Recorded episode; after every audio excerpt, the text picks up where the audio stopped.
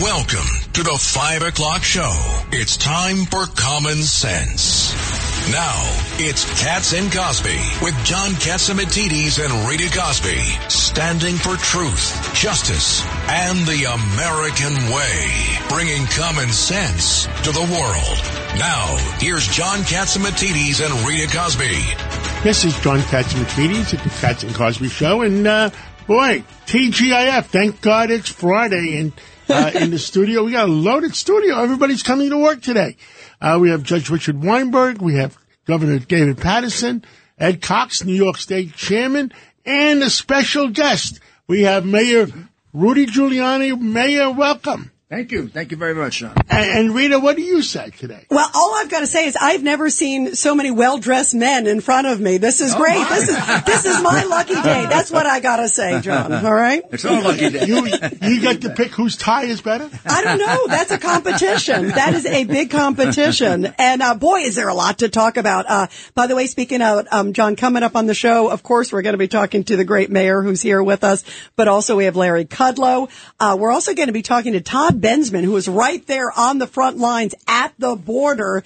And also coming up, John, we are going to be talking to the attorney for the Marine who was charged this morning in New York. That's in the subway chokehold death. He is going to be joining us later on in the hour. Talk about the case everyone is talking about, John. Wow. And uh, we'll get the lowdown of what ha- actually happened in court or whatever actually happened at the police station. Yeah, it's outrageous. And the family of Jordan Neely, that's the guy, of course, who died on the subway, they're saying that second degree manslaughter is not enough. They want to see murder charges. Judge, you're shaking your head. I don't even think the gentleman should be charged at all. And I don't know why Alvin Bragg issued a uh, a criminal complaint. They should have put it directly into the grand jury. We're gonna have a grand tin- jury. we're gonna have a Tinker Day parade for him. Yeah, by the way, on my show last night, John, everybody was saying, where is that Ticker Day parade? Ticker Day parade. They're like, we want to lead the charge. They were Oh. I mean, talking th- about this you. man, this man, there was, I don't know how many people were in the subway see, that they were scared. They were scared for their lives. And this Marine jumped in and, and, and made him feel better. Yeah, and he came out, John, what we've heard from everybody on the train. So far, I haven't heard anything contradicting this. Passengers were saying, John, uh, that they heard the guy say, I want to die. I don't care if I'm in jail the rest of my life. I mean, Rudy, when you hear God, that, listen to that's a threat. God heard him. Yeah, He wanted to die. that's a threat. That is a threat. Uh, also, he was throwing garbage at them, which is an assault, just in and of itself. He was yelling and screaming, uh, which creates a frightening situation in a confined space like. And he had a history of 45 arrests for doing something like this, including the day before attempting to throw somebody on a subway tracks. And uh, the people have come forward and said that they thank God the Marine intervened. And people that he's assaulted in the past have come forward and said they wished that uh, uh, uh, Mr. Penny was around when they got the hell kicked out of them.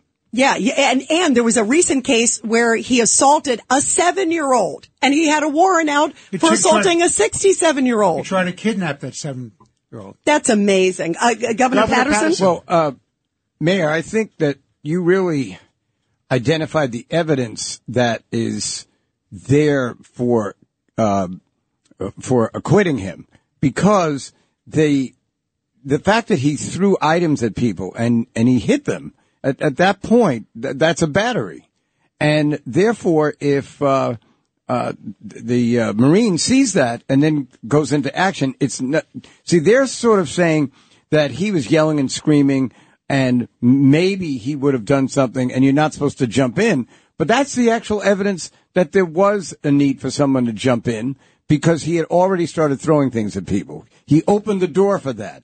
If he hadn't thrown those things, uh, the prosecutor might have had a shot to claim recklessness. And also, he had a, a declaration at the time, as it's reported, that he didn't care whether he died and that he didn't care whether he hurt or killed anybody. And that's a the station. threat. That's a threat. If you're sitting there on the subway and you hear that, you're worried. It's a very definition of justifiable homicide. If if uh, Mr. I think it's Mr. Alvarez, it's Mr. Alvarez who, who who said this in the papers.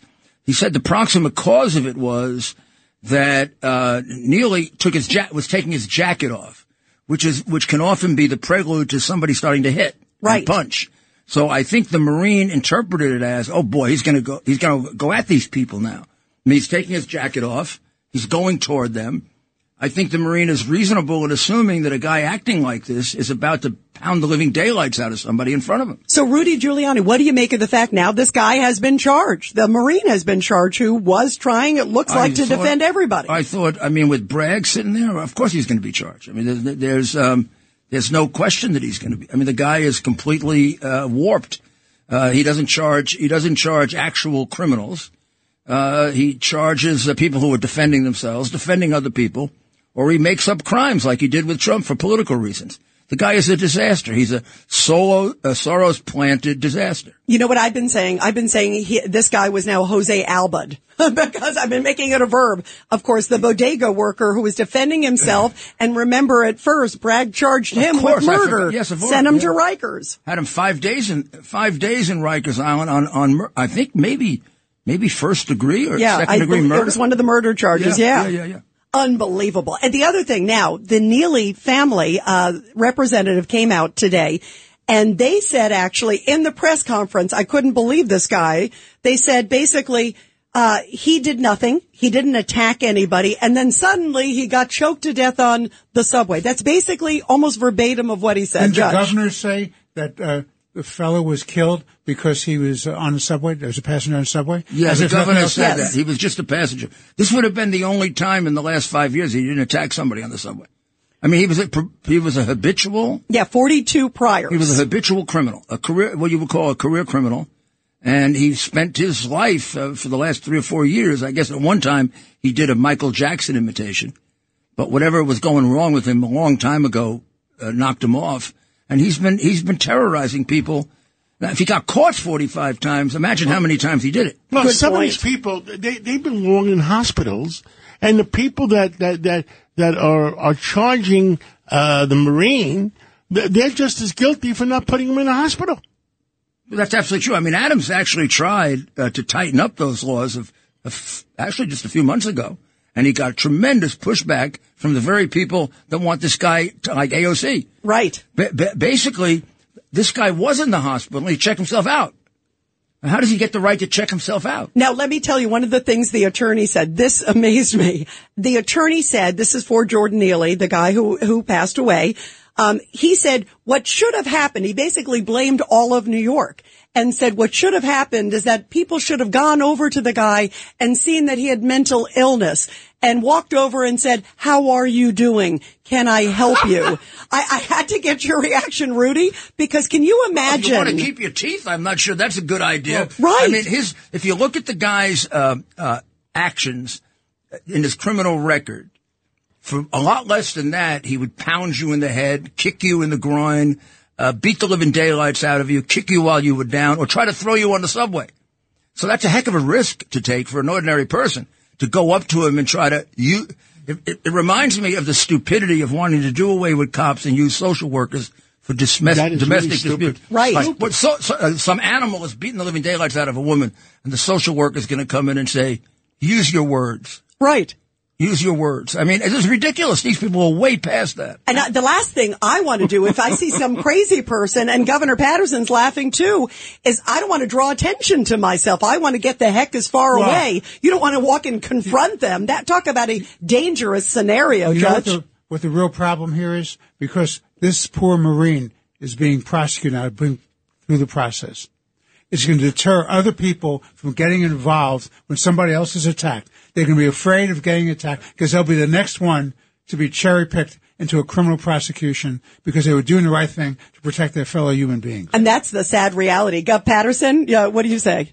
Uh, I think the judge is right. Um, there is a, a danger. I, I would hope, though, that in those situations when people fly in to help people, it's kind of like a feeling they have that's, it's almost supernatural, like you just have to do something and you don't even think about your own safety. Hopefully that'll continue. But if anyone gets a chance to think about it, they'll probably do exactly what, uh, uh, Your Honor just said. They'll just back off. You know, what about the two guys too? Remember there were two other guys who held him down while the guy was in the chokehold.